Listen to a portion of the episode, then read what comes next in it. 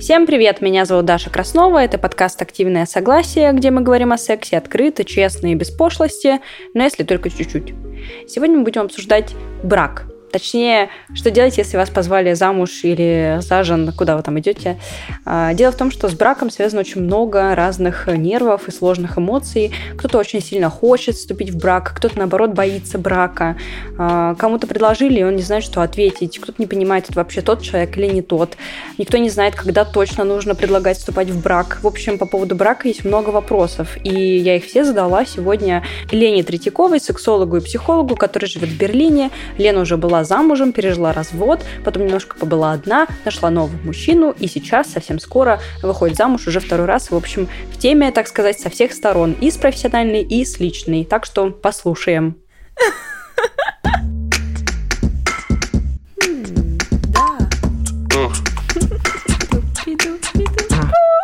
Что? Это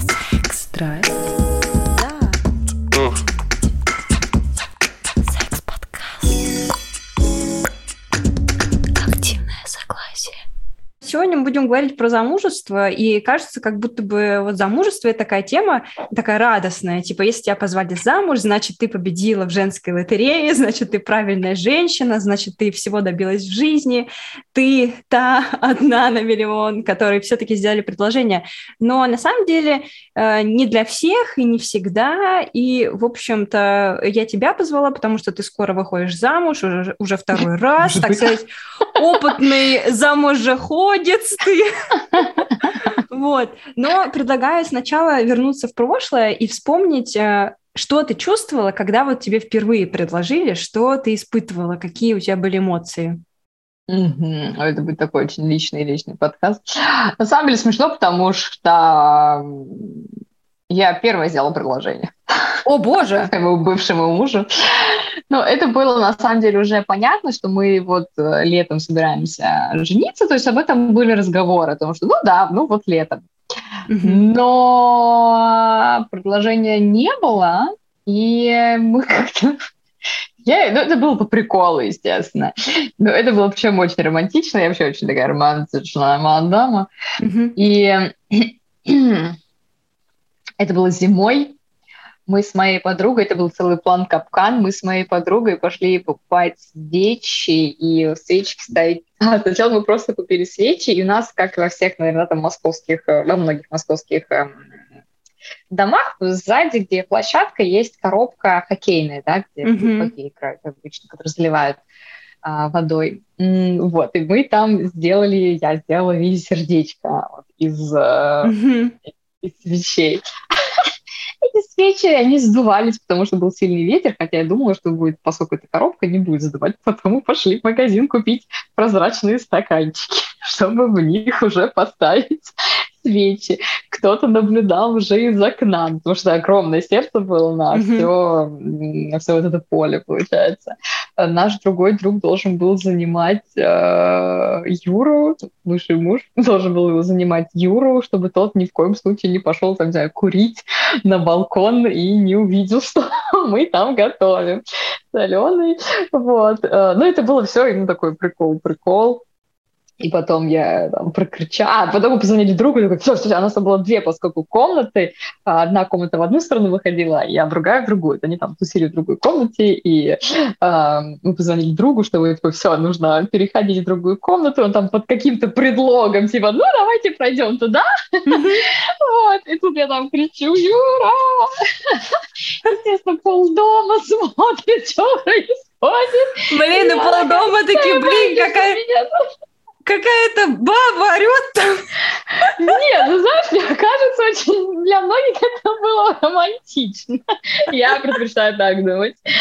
Вот, я такая, типа, ты возьмешь меня в жены. А Юрий, наверное, было не совсем, было немного неловко. Он такой, да! Это было ржать, что потом мы пошли, э, пошли все, естественно, пить, э, отмечать. Но все равно Юр знал, что я, тем не менее, жду предложения, что это все такое было шутка, прикол. И э, Как он мне делал предложение, он в чем знал, что я хочу чего-то, чего-то прям, чтобы это было предложение, чтобы это нормально было. Mm-hmm. Вот, и там они с моей лучшей подругой э, сделали целый экшен-экшен, и от этого мне было приятно. Я совершенно не знала, я совершенно не ожидала, то, что там были друзья подключены под это все. И что я чувствовала? Ну, здесь, скорее, знаешь, мне было очень приятно то, что Юра, он заморочился, зная, что мне понравится именно как, какой-то экшен, чтобы я видела, что, ну, человек действительно, он вкладывается в это, что человеку действительно это важно, ну, и там были очень приятные мне слова сказаны, и, конечно же, это был прям ну, момент счастья.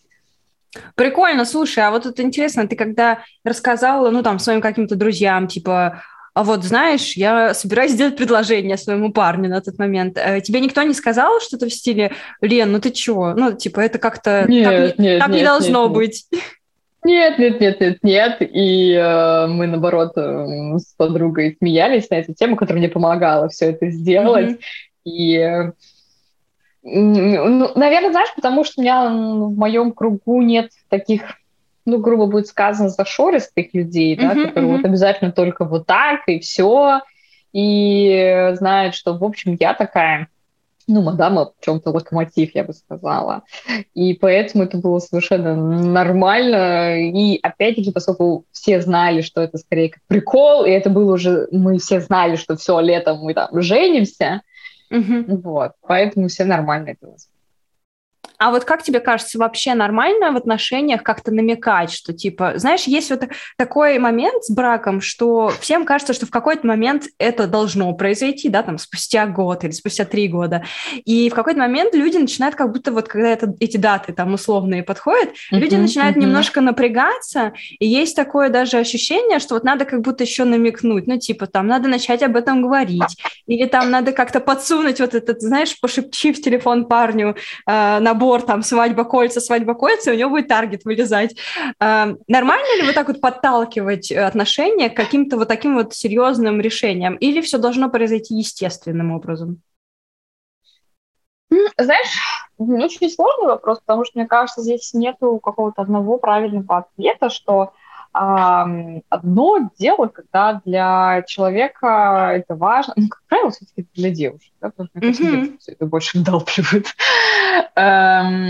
И если это важно, и, ну, вот у нее такие ценности, для нее это важно, для нее важна печать в паспорте, и где она открыто, намеками дает понять партнеру, что для нее это важно, она хочет, а партнеру ну, а партнер по барабану, да, ну, окей, да, там для меня это не так важно, но если для тебя это важно, то давай. Мне видится в этом, ну, ничего плохого нету, более того, если на это могут быть и конфликты, если для одного это важно, а для другого это не важно. Один сидит и ждет, а другой думает, что вообще все отличненько, и мы так с тобой будем жить до, не знаю, там, до 80 лет и умрем вместе. То мне в этом не видится ничего плохого. А вот смотри, а вот ты говоришь, если для одного важно, а для другого не важно, то нет ничего плохого, чтобы человеку там намекнуть. А почему мы тогда встаем условно в позицию, ну, как бы защиты человека, которому важно? А почему мы не говорим, блин, но другому уже не важно? Ну, то есть почему мы соглашаемся mm-hmm. с тем, кому важно? Почему мы не соглашаемся с тем, кому не важно? А здесь, знаешь, эм, неважно, я здесь имела в виду, что не то, что он нет, не хочет категорически, а вот mm-hmm. именно неважно, что, ну, хочешь, распишемся, давай. Если для mm-hmm. тебя это важно, и я хочу сделать тебе приятно, и я хочу оставаться с тобой, тогда я это делаю. А вот вопрос о том, что если для второго, второй категорически отказывается, ну, то мне здесь было бы интересно узнать его позицию, почему, и есть ли в этом какие-то компромиссы. Угу, угу. Вот когда тебе делали предложение, ну, то есть когда, когда вы обоюдно, да, решили, что вот вы будете уже жениться, у тебя первый не раз, было... второй раз. Э, пока, пока первый раз, ко второму разу еще придем. Хотя, хотя, знаешь, можешь, можешь какой-то общий опыт сказать. В общем, когда тебе, как женщине, предлагают вступить вот в эти серьезные отношения и заштамповаться, у тебя нет mm-hmm. никаких сомнений? Ну вот даже разберем твой пример, окей, у тебя уже был брак, и он, ну, как бы э, закончился, да, то есть любви mm-hmm. на всю жизнь не произошло после этого mm-hmm. брака. Mm-hmm. Когда mm-hmm. тебе второй раз предлагают, ты, а ты уже знаешь, что это все может быть и не навсегда, у тебя mm-hmm. не возникает никаких сомнений. У меня просто, когда мне предлагают, mm-hmm. я всегда думаю, нахер туда идти, если потом мы идем оттуда. Mm-hmm.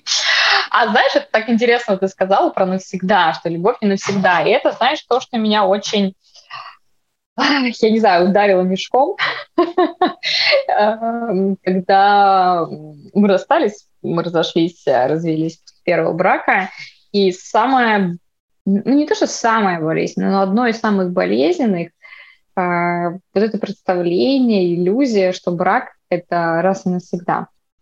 И для многих, на самом деле, в том числе расставание, не расставание, когда мы в отношениях, а именно в браке, сложно, потому что здесь рушится в том числе иллюзия. Ну, в смысле, это же нас с самого детства учили, что брак — это раз и навсегда. Это сейчас мы там переходим к серийным моногамию, когда у нас чаще всего, и так оно будет дальше, что отношения там, на 10, на 15 лет, а дальше это какие-то другие отношения. Но вот это понять, что, окей, это раз, это вообще, это вообще может быть не навсегда. И когда эм, я уже это, знаешь, наверное, так, история многих, когда расстаются, то, что я слышу наших своих друзей, которые говорили, да, да я никогда, да за хрена мне там уже, я там, это я уже все пробовал, зачем мне вступать в отношения, не в отношения, а в брак. Um, но потом проходит какое-то время, и ты скорее подостываешь от этого, да, что вот этой злости, что все, нахрен мне это никогда не нужно. Не все, не все, да, кто-то остается так же, вот, допустим, в Европе это тоже нормальная тема, что там не не выходить замуж, не жениться, об этом, я думаю, подольше, подальше мы поговорим еще. Сначала начинается боль на том, что, блин, ну захрена вообще тогда отношения, как вообще можно вступать в отношения, э, вообще в отношения, если ты понимаешь, что потом может быть так больно. А, но потом вот, ты просто понимаешь, что да, это может быть не навсегда. И да, вот такая реальность. Но отказываться от этого ради отношений, ну нет, потому что в отношениях очень много всего классного. Я, допустим, не готова мы были с Юрой, с предыдущим мужем 10 лет вместе, это были чудесные лет, мы расстались в очень хороших отношениях, мы до сих пор с ним общаемся. И я бы ни в коем случае, если вот это от, а, а, отмотать назад и сказать, ну, ты знаешь, зная о том, что вы разойдетесь, хотела бы ты прекратить? Нет. Угу, угу. Есть вот такой стереотип, э, расхожий, очень-очень популярный вообще в народе, что есть тип женщин, на которых женятся, и тип женщин, с которыми там только встречаются. И еще, конечно, есть тип женщин, которые вообще одни, либо им это нравится, и они комфортно в этом себя ощущают, либо они очень жаждут любви, но ничего не получается. Давай пройдемся по каждому типу и разберем, что это за женщины, на которых женятся, что это за женщины, с которыми там условно спят, и что это за одинокие женщины, которые жаждут любви, потому что тех, у кого все хорошо, в одиночестве у них все хорошо. А знаешь, мне это видится, вот если я наверное, включу такого психолога-социолога, и мне видится, что очень важно, как проходило психосексуальное развитие девочки умела, училась ли она флиртовать, было ли, с, ну, как правило, со своей мамой, ну и с папы запрет на то, чтобы не общаться с мальчиками, сиди дома, делай уроки, мальчикам, мужикам все нужно, только нужно одно. То есть, да, вот постоянно такое гасили общение между мальчиком и девочкой. девочкой. Если вы смеивали общение, у меня этого не было. И поэтому один из этапов психосексуального развития, когда девочка маленькая, еще когда там детский сад, начальная школа, когда там вот эти переписочки начинаются, да, там еще нет никакого сексуального подтекста, но становится, научаются флиртовать как-то, строить глазки, переписываться, общаться с противоположным полом, ну там неважно, да, там если это противоположный пол, есть потом когда подростковый период, свой пол, а, но вот этот период очень важный для становления потом взрослой женщины, ну, если мы говорим сейчас про женщину, научиться общаться с мужчинами. И мне кажется, что, ну, не кажется, а точно, что этот период у меня был, в подростковом, в том числе в возрасте, да, там меня мама не ругала. Ну, где-то были, вспоминая предыдущий наш под подкаст про шлюшьи стрелки, Не, ну это совсем другое, это совсем другое. Но тут как бы вопрос возникает закономерный, что женщины, с которыми условно а, мужчины там или, неважно, любые люди состоят в легких отношениях, а, они же тоже умеют это все, они тоже умеют флиртовать и завлекать. Э, тут, наверное, вопрос как раз в удержании, как удержать человека рядом с собой. Ведь э, когда у тебя, ну там условно там какие-то свободные отношения, человек просто приходит и уходит, а когда с тобой вступает в брак, человек с тобой остается. Угу, угу, угу. То есть, да, здесь вопрос, что транслирует такого женщина, что с ней не хотят заводить да. отношений более серьезных. Хороший вопрос. Именно те отношения, да, про которые ты говоришь, что именно легкие только отношения. Не просто та, которая ни с кем не может вступить в отношения. Это скорее, да, вот да, я говорю про последний тип женщины, которая вот страдает от того, что ее никто не зовет замуж, или страдает от того, что она никак не может вступить в какие-то отношения, потому что, возможно, вот этот как раз этап психосексуального развития он был пройден, и она уже в взрослом возрасте не флиртует, не транслирует mm-hmm. это мужчина что там я хочу отношения, я могу отношения. Те женщины, которые а, которые достаточно такие легкие, ух, я бы, знаешь, здесь смотрела бы, как женщина себя ведет, потому что может быть такое, что на подсознательном уровне она боится сложных отношений, и поэтому есть какие-то блоки, которые она транслирует мужчинам. Может быть такое, что, опять-таки, эта женщина, она влюбляется не в тех мужчин, потому что были какие-нибудь психотравмы в э, детстве. Проблемы и с она... отцом. Проблемы с отцом, да. И она выбирает изначально тот тип мужчин, которые не будут заводить с ней серьезных отношений. Спрашивают, а что со мной не так? А что с мужиками? И здесь как раз очень эм, терапевтично можно посмотреть, если вот кто-то из слушателей сталкивается с такой ситуацией, проанализируйте всех ваших предыдущих партнеров и посмотрите, есть ли там какая-то закономерность, какие-то качества схожие у этих партнеров, чтобы понять. А вот можно спросить тогда в тему... Про вот этого... контрзависимость я тоже подумала. Сейчас э, потом, контр, потом про контрзависимость скажем. Тут просто про мужчин интересно. А вот э, правда ли, что чтобы выбрать условно себе мужа, надо вот выбирать такого, знаешь, типа ну, такого спокойного, хорошего, приличного чувака. Типа, не, вот невозможно, да, сделать, из, сделать мужа из какого-то дерзкого, сексуального, тестостерона кинга. Ну, знаешь, я подумала, ну кто-то же их забирает. Чьи, чьими-то мужьями они Наташа Королева.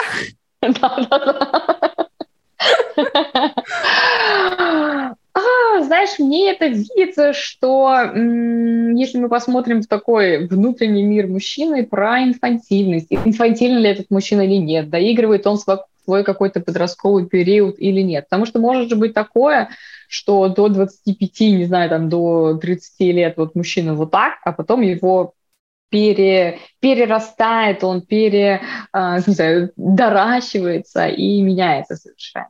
Но здесь опять-таки вопрос, для чего вы хотите? То есть, может быть, если вы хотите каких-то фейерверков, постоянно жить на эмоциональных качелях, то, возможно, это ваш выбор.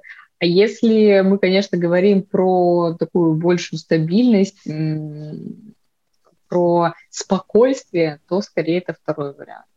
Но я опять-таки, да, призываю к тому, что это не обязательно вот все, теперь я выбираю какого-то скучного чувака для себя, которого я ненавижу, да.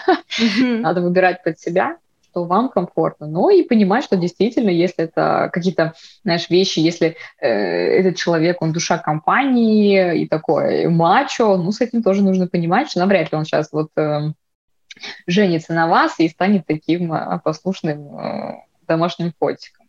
Никто ему больше не будет писать. Это сейчас моя девушка слушает и такая думает, блин, встретила себя душу компании, у душу в компании. А, а, интересно, вот ты сказала про контрзависимость. Как контрзависимость может повлиять на вот это вот э, брачное дело? Это просто даже на отношения более глубокие даже можно войти в брак, но оставаться все равно не в очень глубоких отношениях. Контрзависимость, она заключается в том, что человек боится вступать, ну, боится приближаться, боится сближаться. Как только мы становимся ближе друг к другу, раз, один уходит. И вообще, как правило, такие кошки-мышки. То один партнер приближается, и второй уходит, то второй партнер приближается, и второй уходит. Вот эту близость они так и не приходят. И это тоже, что может мешать браку. Как только там на горизонте что-то серьезное, я могу найти тысячу одну причину, почему нет. Почему Слушай, а контрзависимость и избегающий тип привязанности это одно и то же, или это типа одно, которое другое дополняет? Ну, просто я в этих психологических терминах э, путаюсь. Uh-huh, uh-huh. А, ну если ты имеешь в виду избегающий партнер с точки зрения эмоционально фокусированной терапии, да, как она, правило, оттуда пошла, то здесь это, это может быть э, контр, скажем, в контрзависимости может быть избегающий партнер, но это разные разные подходы. А, то есть можно быть, типа, условно, с надежным типом привязанности, но состоять в контрзависимых отношениях? Типа того? Mm, Вопросы со звездочкой. Состоять с человеком, который а, в контрзависимых отношениях, но скорее это будет не очень долго, потому что это будет уже неинтересно человеку, который с надежной привязанностью, потому что он захочет скорее идти в глубину, угу а тот будет избегать.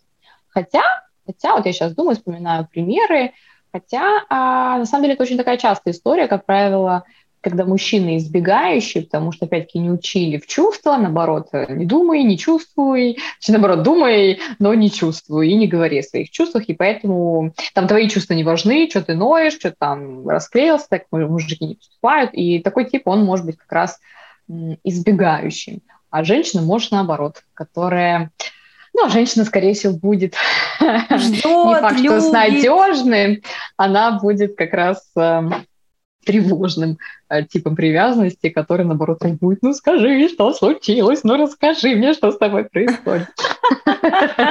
Блин, да, это, это распространенная история. Насколько я понимаю, вот эти вот женщины, еще последний тип, про который мы говорили, что женщины, которые находятся без отношений, но при этом сильно их жаждут, это не обязательно такие женщины, условно, жертвы. Это могут быть и сильные женщины, которые просто не, транс, не транслируют, что им кто-то нужен. Ну, типа, они настолько вот самостоятельные, что просто никто не подходит вообще. А еще такая конкуренция может быть, то есть мужчины. То есть женщина начинает в отношениях сразу конкурировать с мужчиной. Uh-huh, uh-huh. И это уже не про отношения, а про то, что э, кто из нас лучше. И от этого тоже мужчина может быть. Не потому что э, ему некомфортно проигрывать, а просто потому что мужчина от этого устает. Ну, типа, зачем? Чего надо соревнования? Uh-huh. А не отношения. Uh-huh.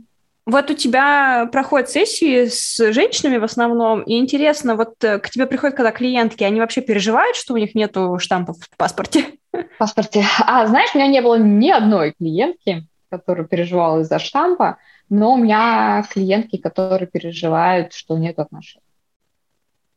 А в чем вот э, это переживание? Ну, то есть это страх остаться одной? Я или... не могу, я не могу завести отношения. Что со мной не так? И что Все обычно не так? В отношениях, а я нет.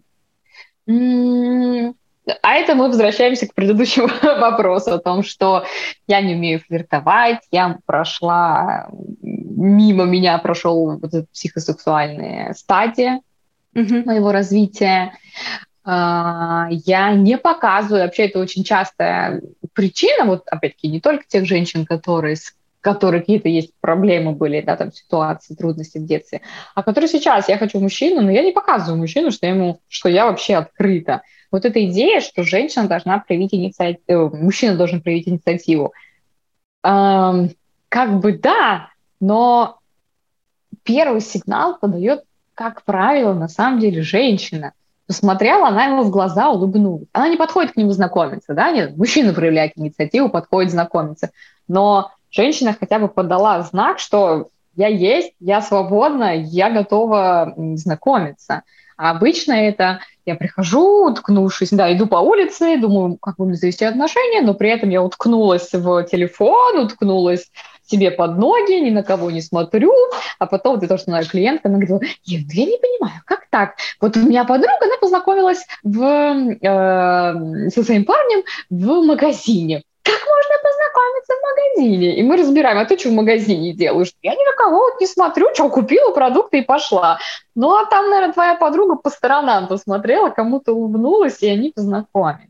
То есть это очень частая проблема, что я просто даже не подаю сигнал, что я готова к знакомству.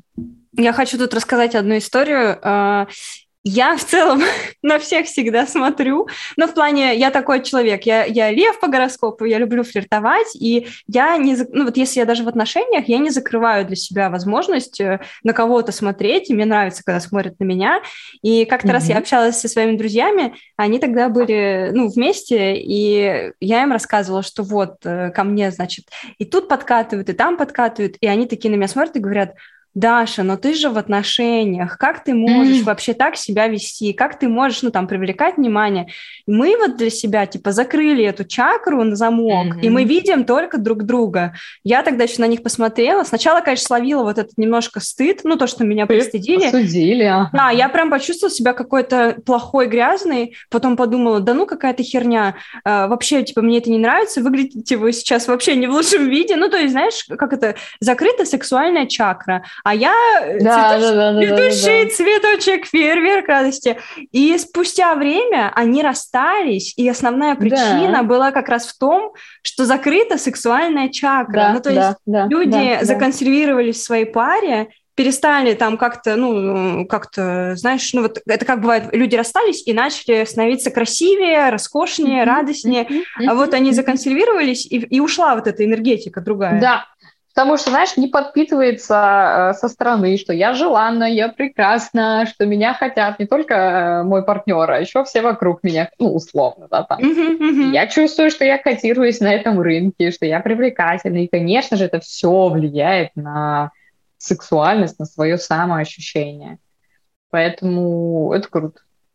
Это в каком в каком возрасте, вот с точки зрения психологии, лучше выходить замуж? Э, Все-таки брак 18 и в 30 лет, ну, плюс-минус, да, это mm-hmm. совсем разные вещи, разные истории. Mm-hmm. Mm-hmm. Вот, знаешь, есть... Э, я когда обучалась, проходила обучение, в том числе по отношениям, вот мы как раз говорили, наш преподаватель говорил, что как он видит, что одна из причин как раз разводов ранних браков тому, что мы еще не поняли, а что нам хочется, что нам нужно друг от друга. Это одна причина. И э, вот что нам нужно друг от друга, часто как раз происходит в браке, и оказывается, что, ой, а мне это не нужно в первом браке, да, ой, а я этого не хочу на самом деле, но я этого не знала раньше. И поэтому, да, в какой-то вот момент мы расходимся и понимаем, что нет. А, ну, это опять-таки, да, вот ну, совершенно не всегда, потому что я считаю, что в моем случае это было вот тот момент, когда э, молодой ну, ра- брак в раннем возрасте, мне было 22, наверное, но мы до этого еще встречались 5 лет. И э, просто вот этот момент к 30 годам мы поняли, что мы, ну, изменились, стали другими людьми, потому что, ну, прошло 10 лет. И mm-hmm. поэтому наши отношения, они вот закончились что это был такой классный период, э, как-то попутчики на определенный период жизни, которые друг другу максимум дали, что могли, и разошлись. А в 30 лет я бы сказала, что вот буквально, знаешь, это было вчера. Вчера я об этом общалась с моей клиенткой, mm-hmm. которая развелась ей около 30, и вот сейчас мы стали говорить, что критерии, конечно же, к 30 годам у тебя совершенно меняются. И вот если в 18 такой, а, самое главное, я влюбился, там разберемся, да, что там, квартира, какие там амбиции, у тебя есть амбиции, у меня есть амбиции, а там посмотрим, погнали. А когда тебе 30, ты уже такой, так, а каких ты политических взглядов, ну, условно, да, вот какие-то такие вещи. То же самое, как и друзей. Друзей легче найти в песочнице, но сложнее найти в 30 лет. Поэтому это, конечно, разные вещи. Но, с другой стороны, ты можешь понимать, что как раз больше, если ты понял уже себя, что тебе нужно, а что тебе точно не нужно. И здесь уже более, ну что ли, четко бить. Но при этом тоже есть такая обратная сторона, в которой ну не то, что опасно, но которая имеет место быть, когда э, люди начинают жить отдельно и к этому настолько привыкают, и такие, да ну нахер, я, я не хочу ни в, какие, ни в какие отношения и жить вместе, потому что я настолько привык к своему вот этому личному пространству, что мне не хочется, чтобы кто-то был рядом со мной. Но опять-таки, это, конечно же, нужно еще иметь такую самодостаточность, чтобы не думать, а, что со мной не так, я без мужика живу. У меня между отношениями был период, когда я жила одна, и я прям почувствовала, как у меня отрастает вот это чувство, что Я вообще-то очень круто и сама живу. У меня даже был момент, когда за мной ухаживали, я говорила, не-не, не надо заходить домой, типа, стойте у подъезда, сейчас я выйду. Вообще. Не пускать на территорию. Ну да, мне казалось, что как бы, ну, у меня прям все отношения на самом деле были такие, как в этих правилах идеальных отношений полгода общения, там ухаживания, ожидания меня под дверью, потому что я действительно не могу сразу же подпустить человека на свою mm-hmm. территорию. Мне, конечно, опасно быть одной, я могу там и остаться. Вот интересно, многие люди, особенно которые вступили в брак и прошло какое-то время, они обязательно рассказывают о том, ну не обязательно, но часто, что замужество изменило их ощущение от отношений, что вот э, произошла какая-то перемена именно в ощущении после смены вот этого статуса что это за таинственная перемена? Я не могу ее просто познать, потому что я ни в каких... Э, я в серьезных, но не в официальных отношениях. Расскажи мне. Угу, угу. А знаешь, эм, ну, во-первых, мне видится, что это происходит, разумеется, не сразу, а спустя какое-то время. Потому что, разумеется, в нашем современном мире, когда люди уже живут, не знаю, там, 2-3 года до того, до брака, а это просто какая-то большая вечеринка, и просыпается на следующее утро, и это, ну что, как ты себя чувствуешь? Так же, как и вчера, только плохо, потому что с похмелья. Вот. А спустя какое-то время, да, наверное, вот это приходит э, ощущение, не знаю, может быть, более, даже не то, что стабильности. Брак это какой-то, ну, что-то большее, потому что от этого не так легко выпрыгнуть. Конечно mm-hmm. же, можно расстаться и в браке, можно расстаться и без брака, но здесь это как будто желание, что, ну, более серьезное будет, что ну, вот мы вписываемся вот настолько э, в друг друга, и мы настолько эм, показываем друг другу, что если какие-то будут проблемы, то мы готовы их решать, а не выходить из отношений, потому что мы понимаем, что это лишний геморрой выходить из отношений, когда ты в браке, там, ну, особенно если есть дети, там, если нет детей, все равно это эмоционально тяжелее сделать, чем просто разойтись, все, не пиши мне больше и, и все, да, чем вот пойти, расписаться и сделать делать вот эти вещи. Да, поэтому, мне кажется, вот это ощущение, оно меняется.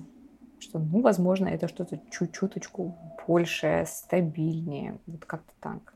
Почему в культуре распространено такое ощущение, ощущение, распространенное в культуре, что мужчины брака очень боятся, они его не хотят, вот э, вечно воспринимают как-то женщин э, вот в каких-то масс-медиа, что они вот захапала, его забрала, mm-hmm. на себе mm-hmm. женила, mm-hmm. а мужчины как будто такие, типа, мне вообще пофигу, этот брак, это вообще не для меня. На самом деле, мне так не кажется, но почему вот распространено mm-hmm. именно вот это вот?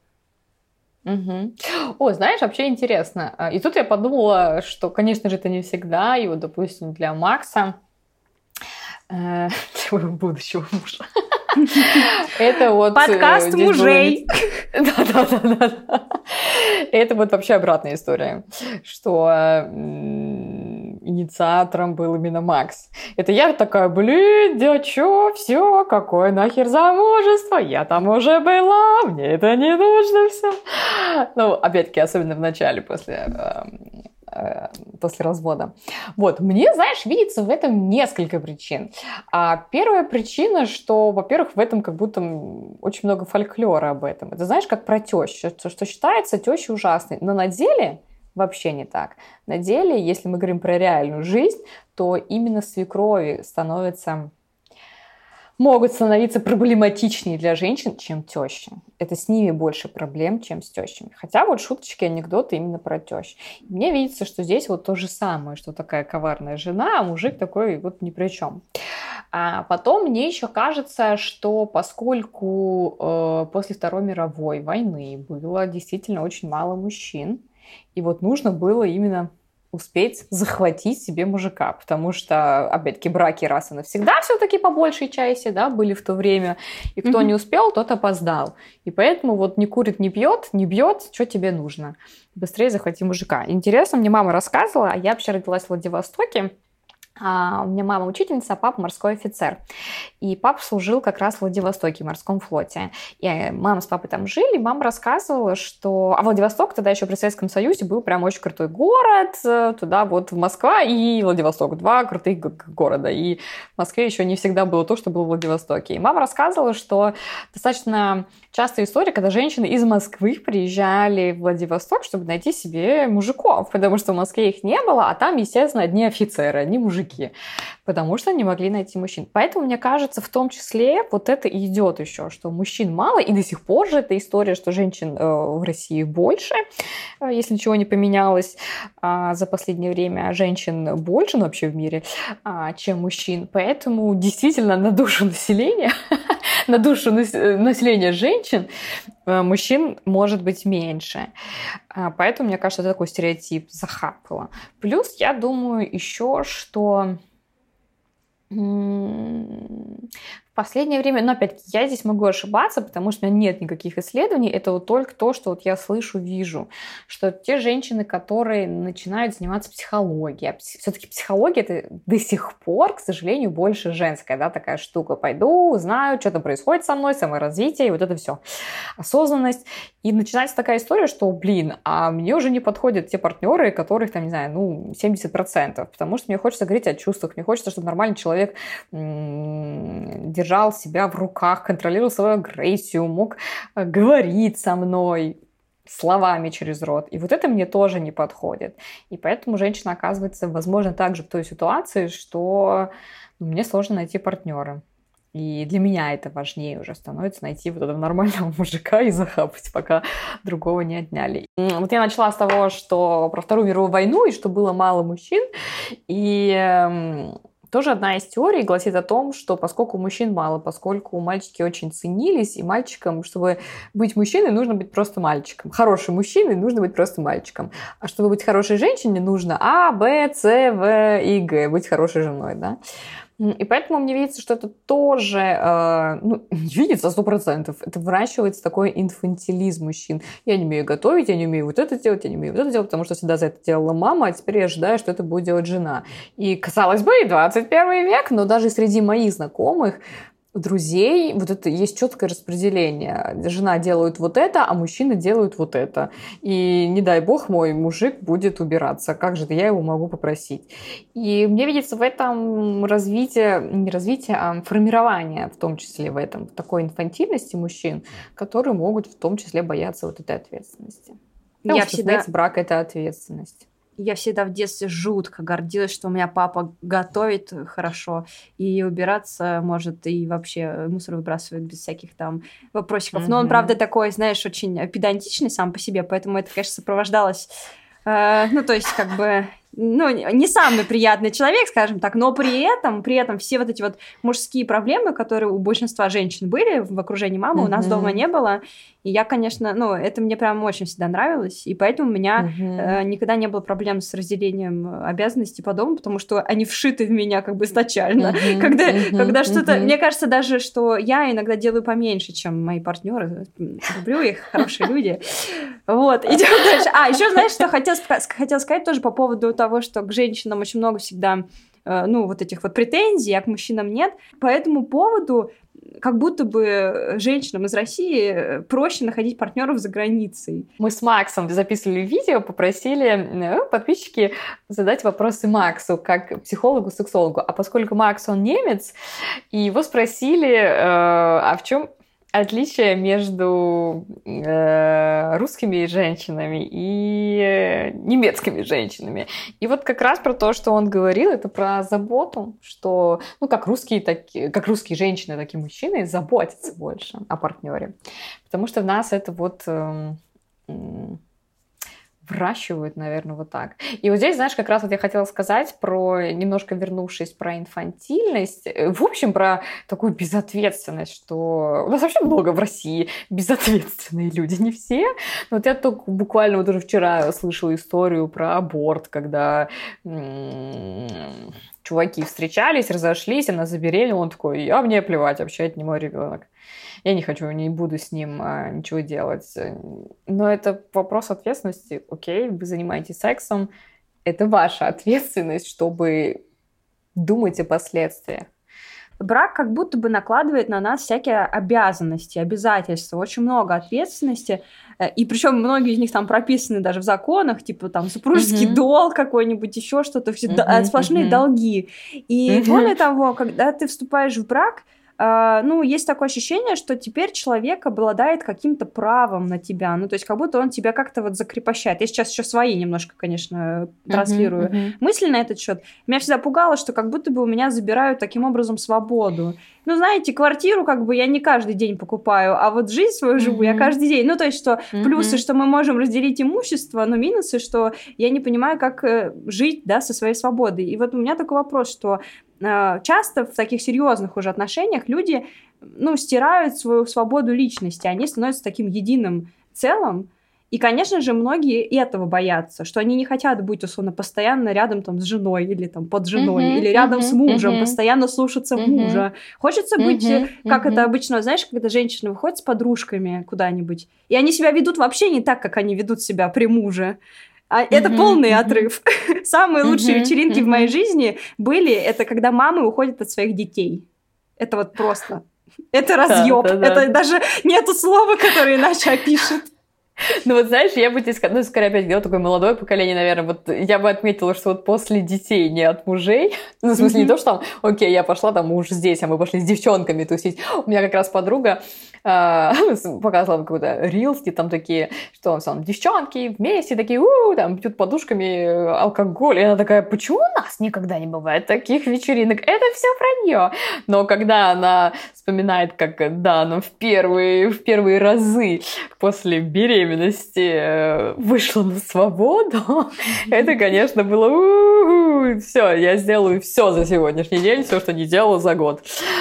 И а я, знаешь, интересно, мне кажется, что это тоже вот какое-то э, постпатриархальное влияние, потому что вот когда ты мне об этом стала говорить, я, я такая, да нет, да нет, э, нет никаких ограничений. И мне видится, что это, в общем, проблема представление людей о том, а как оно должно быть в браке. Что вот до брака у меня есть такая вот свобода, а в браке все, да, да то, что ты сказал, он ты немножко про отношения сказал в том числе. Я никого не смотрю, не вижу, и э, вот это наша любимая фраза, а, вас, а ваш муж ваш вас отпустил, там, когда женщина куда-нибудь да, едет с подружками, да.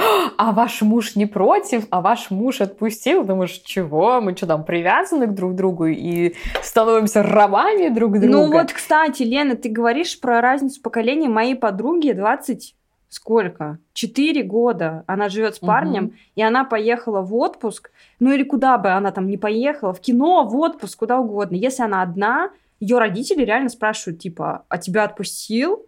А он не обидится? а как он тебя терпит? Ты вообще не умеешь любить. И я такая, типа, всегда слушаю, думаю, чего?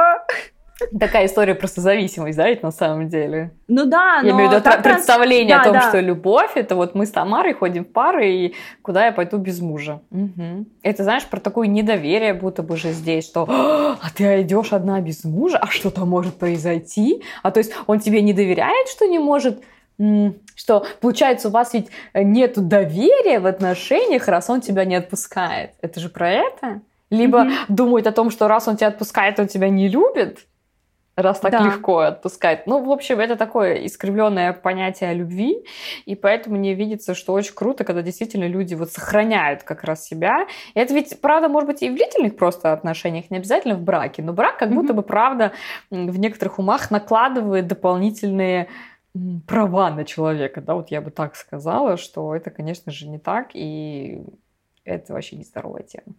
Мне вообще кажется, что я тот человек, который будет, знаешь, типа до 60 лет ждать, чтобы уже понять, что ну все уже, ну, ну все уже, я от тебя точно не уйду, дальше только, как бы, дальше только смерть, да, можно расписаться.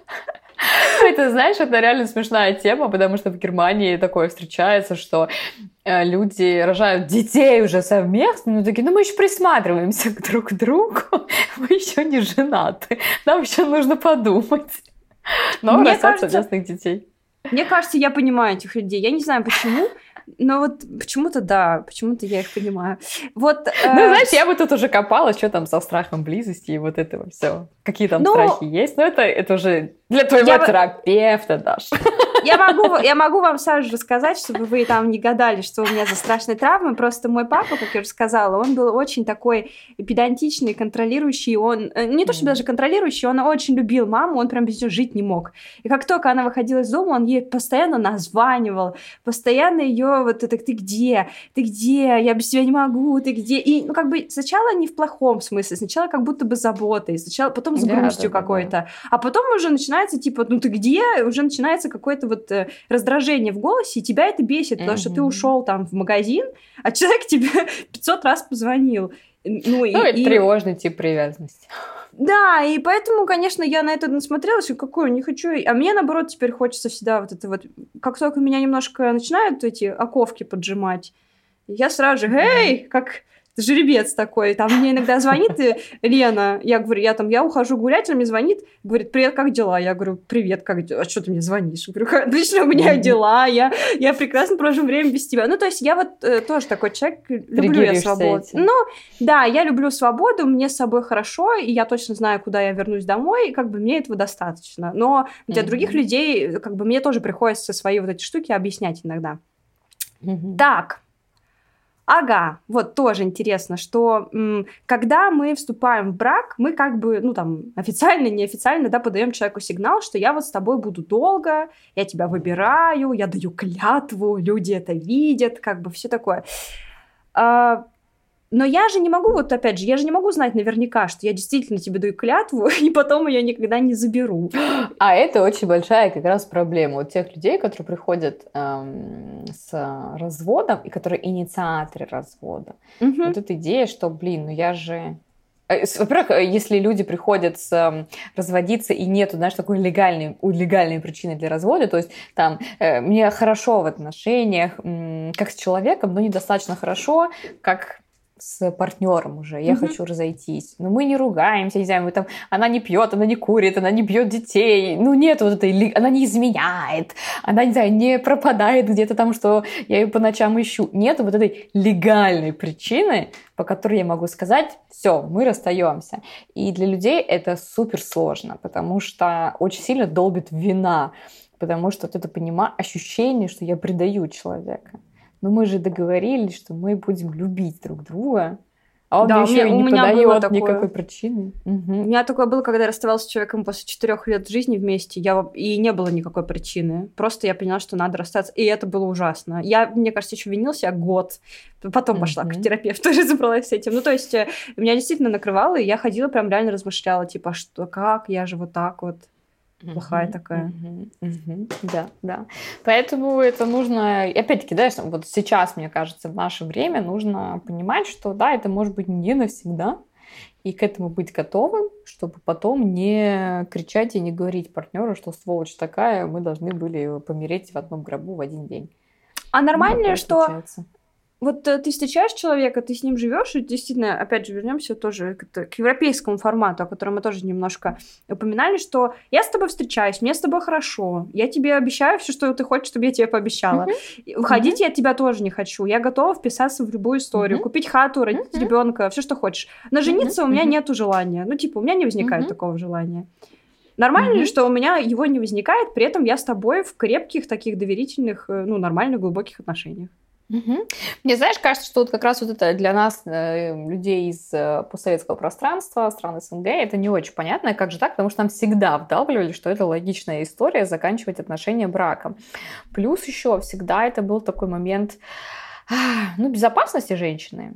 Где-то, возможно, легче, наверное, взять элементы, а, раздел имущества, ну, вот какие-то такие вещи, что я чувствую себя за партнером и с финансовой стороны.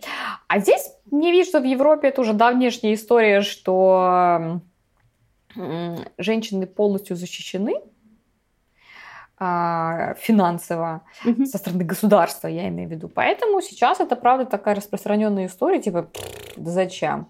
Мы можем даже сделать не брак, а вот этот брачный, условно, такой договор, который, по которому эм, также я имею все права, там, если партнер попал в больницу. Я вот не знаю, как в России сейчас с этим, э, но... В России нету брачных право... союзов таких, только надо жениться. Ага. И я не знаю, может ли, допустим, если это не мой муж, а это если мой партнер принимать за решение. За баблишко только, я думаю. Ну, ну вот у меня я была знаю, такая, ага. у меня была такая история, когда я была подростком, у меня был парень, и он попал в больницу, очень серьезная там была история. Э, представляешь, на его дом напали, ну, бандиты, вот так вот. Напали бандиты, очень сильные были там э, травмы. Я, конечно же, рвалась в эту дурацкую больницу, и меня тоже не пропускали. Но врачи просто вошли в положение. Я как бы просто им объяснила, mm-hmm, что, блин, mm-hmm. типа, мы давно встречаемся, и я сейчас тут умру тогда прямо здесь, если вы меня не пропустите. И ну, то есть в России, два в, да, Россия, Россия такая страна, что здесь все решается либо какими-то взятками, наверное, либо какими-то человеческими вот этими историями. Mm, а законодательно да. нет mm-hmm. такого никакого вопроса. Вот, поэтому это очень, эм, очень давно уже эта история защищенности, поэтому мне видится, что тоже не, не особо-то много женщин. Опять такая эмансипация, да, там в Германии, mm-hmm. там тех же женщин. И поэтому многие не рвутся в брак. А знаешь, эм, тот же, допустим, брачный договор. Это забавно, когда я была маленькая, и мне это казалось, фу, брачный, да, раз... да. брачный договор, это же фу, это же не про любовь. Но когда ты начинаешь зарабатывать деньги, ты такой, хм, это нормальная история, может быть. И поскольку здесь, опять-таки, это давнешняя история, то мне видится, что здесь это немножко еще на другом уровне. При этом, знаешь, вот я знаю своих знакомых, таких знакомых знакомых, а, которые не вступают в отношения, у них есть, у них есть ребенок, но они не вступают в отношения, потому что им это невыгодно по финансам, по налогам. Mm-hmm. Это чисто такая же европейская штука, что в браке мы будем больше отдавать деньги государству, поэтому давай будем не в браке. Высший уровень циничности. А, слушай, а вот э, ты встречаешься с разными людьми, да, и в какой-то момент э, ты понимаешь, что вот, ну, вот с этим человеком, наверное, я готова провести, ну, скажем, много времени, да, много лет mm-hmm. своей жизни. Как понять, что это вот тот человек? Ну, потому что если ты условно этого там не чувствуешь, да, если ты это никогда не пробовал, то ты не узнаешь. А, угу. И люди такие находятся в отношениях, и иногда же действительно непонятно, мы с тобой, у нас какие-то обычные отношения, или у нас те самые, самые угу. классные, угу. идеальные отношения. Угу. То есть не, это же непонятно, при том, что еще угу. ты в один день этого человека любишь безумно, а в другой день, блин, не с той ноги встала, не выспалась, да, и уйди. А мне видится, что, ну, как минимум, не нужно принимать решение, когда встаешь не с той ноги. И а, мне видится, что критерий, который, наверное, единственный критерий, это вижу ли я этого партнера с собой через пять лет, условно, там, через семь лет. Угу. Как думаешь, есть ли какие-то более, скажем так, выгодные, удобные сроки для предложения? Вот, например, а, сначала все классно, кажется, вот вы только влюбились, и как будто бы на вот этом подрыве э, гормонов хочется mm-hmm. все что угодно сделать. А вот, например, когда три года уже кризис mm-hmm. подходит, там уже как бы хоть бы не расстаться, дай бог. Я даже скажу насчет года после того, как люди встречаются, вот как раз полгода, год уходит романтика, и начинается настоящий человек. Настоя... Начинается видение настоящего человека. И здесь я бы сказала, что опасно скорее вот, вот в эти сроки, когда все, люблю, не могу, достану звезду. А, в первые там полгода, пока идет романтика, потому что наш организм работает на то, чтобы быстрее люди размножались, были вместе, а там уже все, а там уже ребенок, там уже поздно Вот здесь опасно может быть, потому что, правда, э, мы пытаемся партнеру показаться с лучшей стороны, мы многие вещи не замечаем, да, вот надеваем вот эти розовые очки, игнорируем звоночки, что-то не договариваем, что-то думаем, ну ладно, ну что, мне это не устраивает, что я буду говорить, промолчали. А потом, когда проходит какое-то время, что ну, да не, вообще-то это меня не устраивает, а я не говорила об этом, я тут начинаю говорить, и начинаются какие-то проблемы. Вот, поэтому я бы советовала, чтобы прошел сначала этот э, период романтики и увидеть настоящего человека. А там уже, знаешь, насчет трех лет, это тоже интересный момент, потому что статистика показывает, что первые браки э, это браки, которые совершаются спустя более длительное время, чем вторые браки. То есть, имею в виду, что там в первый брак часто история 3-5 лет, мы встречались и вышли замуж, угу. женились. Но опять-таки еще это может сказываться, потому что были мы молодые, да, и там угу. мы учились, мы там ты-ты-ты, это был не до... Никто не стал на ноги еще. А вторые браки, как правило, это более меньший срок проходит э, до заключения брака. То есть там мы простречались полтора года, год и решили пожениться, потому что, ну что, все уже понятно. Я взрослая тетя, а ты взрослый дядя. Нам уже никаких сюрпризов у нас уже не будет. Мы примерно понимаем, что, как, мы понимаем, как будет длиться отношения. Но все равно вот этот опыт, который он уже есть, я знаю, чего я не люблю, но с чем я могу смириться, ты знаешь как, что, как договариваться. Ну, уже не имеет смысла нам ждать 5 лет, опять-таки, нам не по 15. Ну, это, допустим, если там люди хотят детей в том числе. Это там второй брак, хочу детей, давай, о, да, хочу детей, второй брак, давай в брак. Вот бывают такие ситуации, когда мы разобрали, когда люди долго-долго живут, да, и э, выходят замуж или женятся поздно, э, когда не женятся вообще, и бывает такое, когда вот человек встретился с кем-то и в первые три месяца сразу же в отношения, в брак вступил. Uh-huh. Или когда, uh-huh. знаешь, бывает часто была в долгих-долгих отношениях, рассталась, вышла там на улицу, встретила первого встречного и сразу же женилась, сразу же вышла замуж на следующий день. Вот насколько ага, ага. это нормально, насколько это считается окей, или это какой-то красный флаг, и нужно подождать и чем-то задуматься? А, знаешь, интересно, потому что вот э, у меня в практике, э, в моем кругу общения не было людей, которые вот как раз вышли замуж и разошлись сразу. Ну, не сразу, а вообще, вот, которые там три месяца повстречались, месяц. У меня и я, во-первых, считаю, что это очень редкая херня, когда это срабатывает. Но при этом у меня лично в, эм, в кругу трое человек, которые поступили именно таким образом. Провстречались, спустя три месяца они расписались. И до сих пор они живут в отношениях. Но мне видится, что это все-таки скорее исключение, чем правило. И мне видится, что это может быть очень-очень опасной херней как психологу для меня здесь было бы много вопросов. То есть, конечно же, я предполагаю, что да, как звезды сошлись, и действительно вот они нашли ту самую половинку, этот пазл, mm-hmm. да? Но в 99% я бы такая, хм, так, интересно, давайте покопаем, под лупой рассмотрим, а что там, может быть, она переносит эм, какие-то свои ожидания на этого партнера, а знает ли она реального партнера, и ты-ты-ты-ты-ты подальше по списку брак, э, который заключают после того, как человек, э, женщина беременеет. Это окей? Брак по залету или нет? Такой, окей, окей, для чего? А какие... Эм, ну вот ты знаешь, что в обществе же ты тоже, наверное, слышал такое, что если даже сейчас, когда ты видишь mm-hmm. в Инстаграме, смотришь за популярными людьми, почти все, кстати, mm-hmm. сейчас э, заключают браки, ну многие, многие заключают браки после беременности. В голове сидит червяк и говорит, залетела, любви нет, ага. все понятно. Вот э, ага, нормально ага. как бы Ага. Ну вот видишь, э, на самом деле, ты же говоришь, что, скорее всего, это вот эти червяки, которые было фу-фу-фу, это же значит, что вы сексом же занимались, да, откуда это пошло в том числе, там, если изначально, ой, секс до брака, фу-фу-фу. Думаешь, нельзя? настолько? Ну, я думаю, что корни оттуда, мне кажется. Поэтому это пошло, фу, залетело, в том числе поэтому мы и... А я думаю, что ребенка просто все воспринимают как способ удержать тоже мужчину. Mm-hmm. Видишь, я даже об этом не подумала. Но да, разумеется, это есть такая история. Но да, мне видится, что это именно только ну, вот эти социальные правила, социальные устои, которые как-то еще э, откликаются.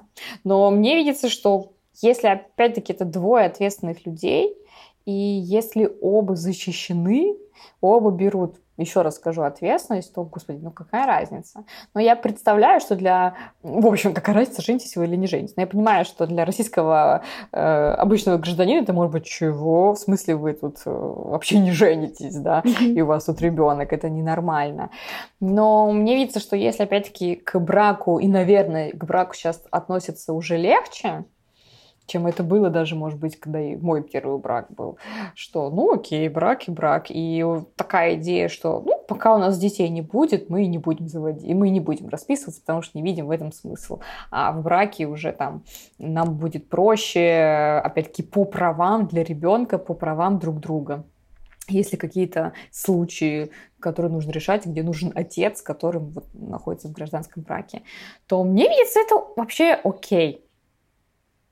А вот как тебе кажется, знаешь, бывают такие истории, я вот работаю в новостях и частенько пишу такие новости про очередной какой-то брак какой-нибудь известной советской актрисы, там пятый, шестой брак Марии Шукшиной, до этого был Петр, потом Василий, потом там Аллы Пугачевой, whatever, кого угодно можно взять.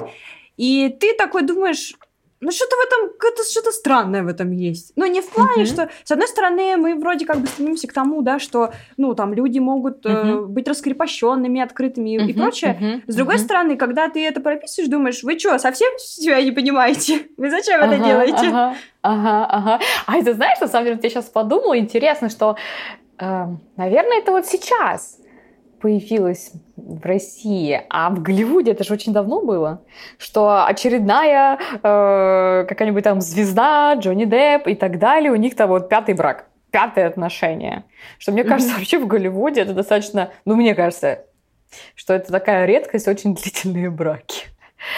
А, а вот интересно, почему, да, почему вот такой момент я просто подумала насчет актеров, что актеров, где это могут э, постоянно съемки в каких-то фильмах, где присутствуют какие-нибудь постельные сцены, где присутствует романтика и любовь, которую играют актеры, и это может действительно накладывать уже романтические чувства вызывать у актеров, которые играют этих персонажей, и поэтому, наверное, ну, в этом плане не то, что легче соскочить, но больше вариантов, где куда соскочить, больше вариантов, где могут развиться реальные вот эти романтические отношения, потому что вот мы их сейчас играем. Мне кажется, да, это вот мои рассуждения на эту тему. Это, это интересный, а... это, подожди, это интересный момент. Получается, что если человек, ну, не обязательно же актер, возьмем просто, да, если человек популярный, или там он каким-то образом привлекает других людей, он там богатый, или симпатичный. Mm-hmm. У него много вариантов, э, с кем mm-hmm. можно попробовать в отношения, да, но mm-hmm. а, пробуя бесконечно, да, чередуя этих людей, он может а, не построить каких-то вот реально глубоких отношений. Да, конечно, конечно, конечно. И получается, что ты встаешь перед выбором. Да, ты встаешь перед выбором. Либо выбрать одного, условно, вот нового мужа, и как вот его выбрать, когда вокруг еще миллиард мужчин, 8 миллиардов, ладно, не 8, 4 mm-hmm. миллиарда мужчин, mm-hmm. Лена. А, ну, а я бы здесь задала вопрос, а в чем именно, в чем именно сложность? Что я чего-то упущу, что я чего-то не попробую, что а вдруг будет более подходящий А вдруг будет лучше, да. А вдруг будет лучше. Тогда у меня здесь опять-таки вопросики, что там с близостью? Что mm-hmm. там со страхом сближаться, а, что там с контрзависимостью, что там с умением строить вот эти глубокие отношения, что там с точки зрения, бывает иногда такое, что, ну, чаще это про секс все-таки, но, тем не менее, да, и отношения, что отношения э, как способ э, такого самоутвердиться, что там, опять-таки, там, недополучил любовь, условно, о, в этих отношениях меня полюбили, там, заняла сексом, чек, все, больше не интересно. Следующий. Mm-hmm. То есть я бы вот эту вещь здесь рассматриваю. Потому что я сразу, опять-таки, знаешь, вспоминаю такие истории, когда кто-то говорит из пар, что, блин, вот у меня было мало, или никого не было еще в uh-huh, сексе. Uh-huh. Это вот мой партнер только, а мне интересно попробовать, что там еще. Часто такие вопросы возникают, когда идет, э, происходит неудовлетворенность в сексуальных отношениях. Uh-huh. Да, да, такое часто Внутри происходит. Пары.